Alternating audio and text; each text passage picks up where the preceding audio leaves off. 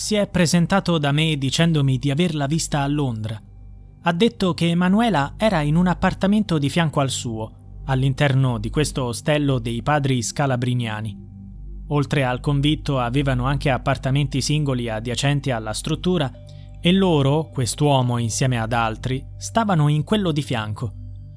È Pietro Orlandi a svelare questa nuova pista in merito alla scomparsa di sua sorella Emanuela, la cittadina vaticana di 15 anni, sparita da Roma il 22 giugno 1983. Pietro Orlandi ritiene affidabile il documento che un testimone gli avrebbe consegnato un anno fa, un documento che confermerebbe la presenza della sorella a Londra dopo la sparizione. Non è la prima volta che il Regno Unito entra in qualche modo in questa misteriosa vicenda. Dieci anni fa furono trovati dei fogli all'interno di una cassetta di sicurezza del Vaticano, in cui veniva fuori una nota specifica per il presunto mantenimento della ragazza dal 1983, anno della scomparsa, al 1997. Questi documenti indicavano tra le uscite in denaro una retta versata a un convento londinese Secondo questo documento e seguendo il ragionamento di Pietro, Emanuela potrebbe essere rimasta incinta.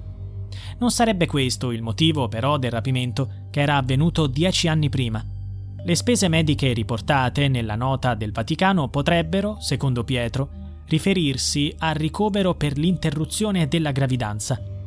Ad ogni modo, il testimone che sostiene di aver visto con i propri occhi Emanuela a Londra per Pietro è una fonte attendibile tanto che il fratello di Emanuela ha richiesto di essere sentito presso l'ambasciata inglese. A dimostrazione della veridicità della testimonianza, Pietro ha anche mostrato due foto. La prima ritrae Emanuela con una collanina in corda intorno al collo, un accessorio di moda tra gli anni 80 e 90. Nella seconda foto c'è l'immagine di una mano maschile che mostra lo stesso oggetto.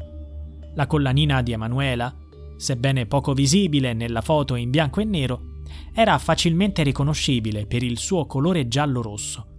La ragazza potrebbe averla indossata per celebrare la vittoria dello scudetto della sua squadra del cuore, la Roma, che nel 1983 vinse il campionato. Anche questa foto sarebbe stata consegnata a Pietro dall'uomo che avrebbe avuto contatti con lei. Il testimone che ha parlato con Pietro sarebbe una persona vicina al gruppo terroristico di estrema destra dei NAR, che alla fine degli anni 70 e all'inizio degli anni 80 avrebbe avuto contatti con la banda della Magliana, spesso indicata come parte attiva del rapimento. Sarebbe stato anche in stretti rapporti con il cardinale Ugo Poletti, che, secondo il testimone, sarebbe stato legato all'organizzazione criminale romana. Il testimone avrebbe dichiarato a Pietro Orlandi di essere stato coinvolto nella stessa sera del rapimento della ragazza. Doveva portare Emanuela non ai soliti festini cui avrebbero presumibilmente partecipato le ragazze rapite, ma in un luogo diverso. Per Emanuela c'era stata una preparazione più grande. Ma questa rimane, come al solito, un'ipotesi da verificare accuratamente. Dopo 40 anni, nei giorni scorsi, è intervenuto anche un caro amico di Emanuela, Pierluigi Magnesio, che è cresciuto all'interno delle mura vaticane. Durante una diretta su YouTube del programma Indagini aperte, Magnesio ha condiviso i suoi ricordi sulla ragazza scomparsa. In settimana non usciva mai, era solare, schietta, compagnona, molto matura per la sua età. Era sveglia. Troppo per credere alla storia dell'Avon. Per me quella sera ha raccontato una bugia alla sorella Emanuela chiamò a casa per dire di aver ricevuto una proposta dall'Avon per distribuire volantini per 375.000 lire. Penso abbia mentito per giustificare che sarebbe rientrata più tardi, forse per nascondere una cotta segreta. L'amico di Emanuela, per timore, non ha parlato per tutti questi anni, ma ora spiega. Quel giorno Emanuela si è allontanata con qualcuno che poi l'ha tradita, con un lupo travestito da agnello. Non era a suo dire una ragazza ingenua, Emanuela. Non aveva rapporti con prelati. Se si è messa nei guai lo ha fatto perché si è innamorata. Emanuela era un libro aperto, non nascondeva segreti. La sua intelligenza poteva essere offuscata solo da una questione sentimentale. Dunque, da una parte c'è Pietro Orlandi, il fratello, che afferma che il rapimento di Emanuela sia stato organizzato e gestito da qualche elemento losco all'interno dell'ambiente del Vaticano, forse con l'assistenza pratica di membri della banda della Magliana. Dall'altra c'è l'amico di Emanuela, il quale ritiene che sia stato un lupo travestito da agnello a portarla via, a tradire la sua fiducia, qualcuno di cui lei si era innamorata, altrimenti non si sarebbe mai fidata. In ogni caso sembra che circolassero a Roma in quel periodo oscure pratiche legate alla scomparsa di ragazze in contesti di festini particolari che coinvolgevano attività sessuali. Nel corso degli anni, dopo le misteriose sparizioni di Emanuela e di un'altra ragazza romana, Mirella Gregori, quindicenne anch'essa, scomparsa il 7 maggio dello stesso anno, sono emerse ipotesi relative alla tratta delle ragazze bianche, inviate in altri paesi per essere sfruttate nella prostituzione. Non esistono al momento prove concrete a sostegno di nessuna di queste ipotesi, anche se le statistiche mettono in luce la scomparsa di numerose ragazze. Molte di loro sono fortunate a fare ritorno a casa e di conseguenza le loro vicende cadono nell'oblio, ma purtroppo alcune non sono mai state rintracciate.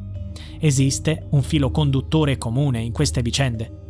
Recentemente è emerso un rapporto della Questura di Roma che, dopo i casi di Mirella ed Emanuela, ha ampliato l'indagine sulla scomparsa di minori. Questo documento ha informato gli inquirenti dell'epoca Domenico Sica, Rosario Priore e Ferdinando Imposimato, che nel periodo tra il 1992 e il 1993 nella città di Roma e nelle zone circostanti sono scomparsi 321 minori, principalmente ragazze, 144 maschi e 177 femmine, in gran parte con un'età compresa tra i 13 e i 18 anni. Va notato che un significativo numero di loro è tornato a casa ma 20 sono rimasti irraggiungibili e 12 di loro hanno subito violenza letale. Questo rapporto ha suscitato notevole attenzione e discussione. Lo studio ha adottato la tecnologia del crime mapping per esaminare eventuali connessioni con la scomparsa di Emanuela Orlandi nella zona del Vaticano.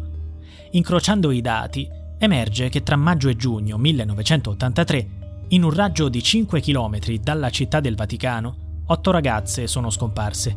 Purtroppo, molte di queste storie sono cadute nell'oblio, come quella di Rosa Silla, scomparsa da Roma il 16 novembre 1984, dopo aver trascorso del tempo al bar di fronte alla scuola con un cliente sconosciuto.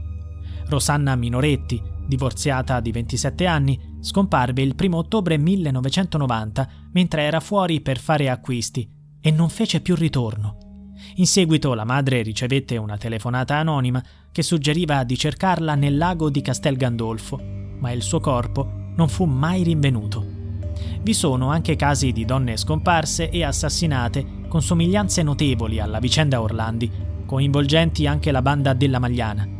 12 donne furono uccise a Roma tra aprile 1982 e agosto 1990. Simonetta Cesaroni fu l'ultima vittima. Cinque di loro furono attirate in una trappola e poi strangolate, portando a interrogarsi se Emanuela Orlandi sia stata vittima di un simile inganno. La prima di queste donne fu Rosa Martucci, trovata morta sulla via Appia Antica. Successivamente vi furono Augusta Confaloni, Katie Skerl, Cinzia Travaglia e Marcella Giannitti. Queste tragiche storie possono essere in qualche modo correlate alla scomparsa di Emanuela Orlandi.